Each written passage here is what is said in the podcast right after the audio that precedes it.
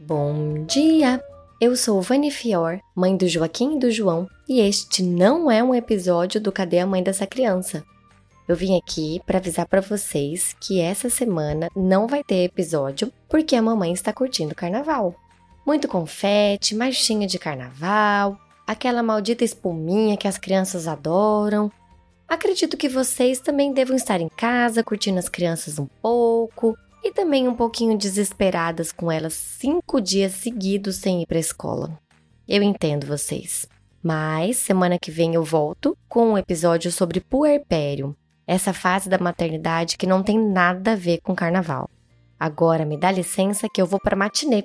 Tchau!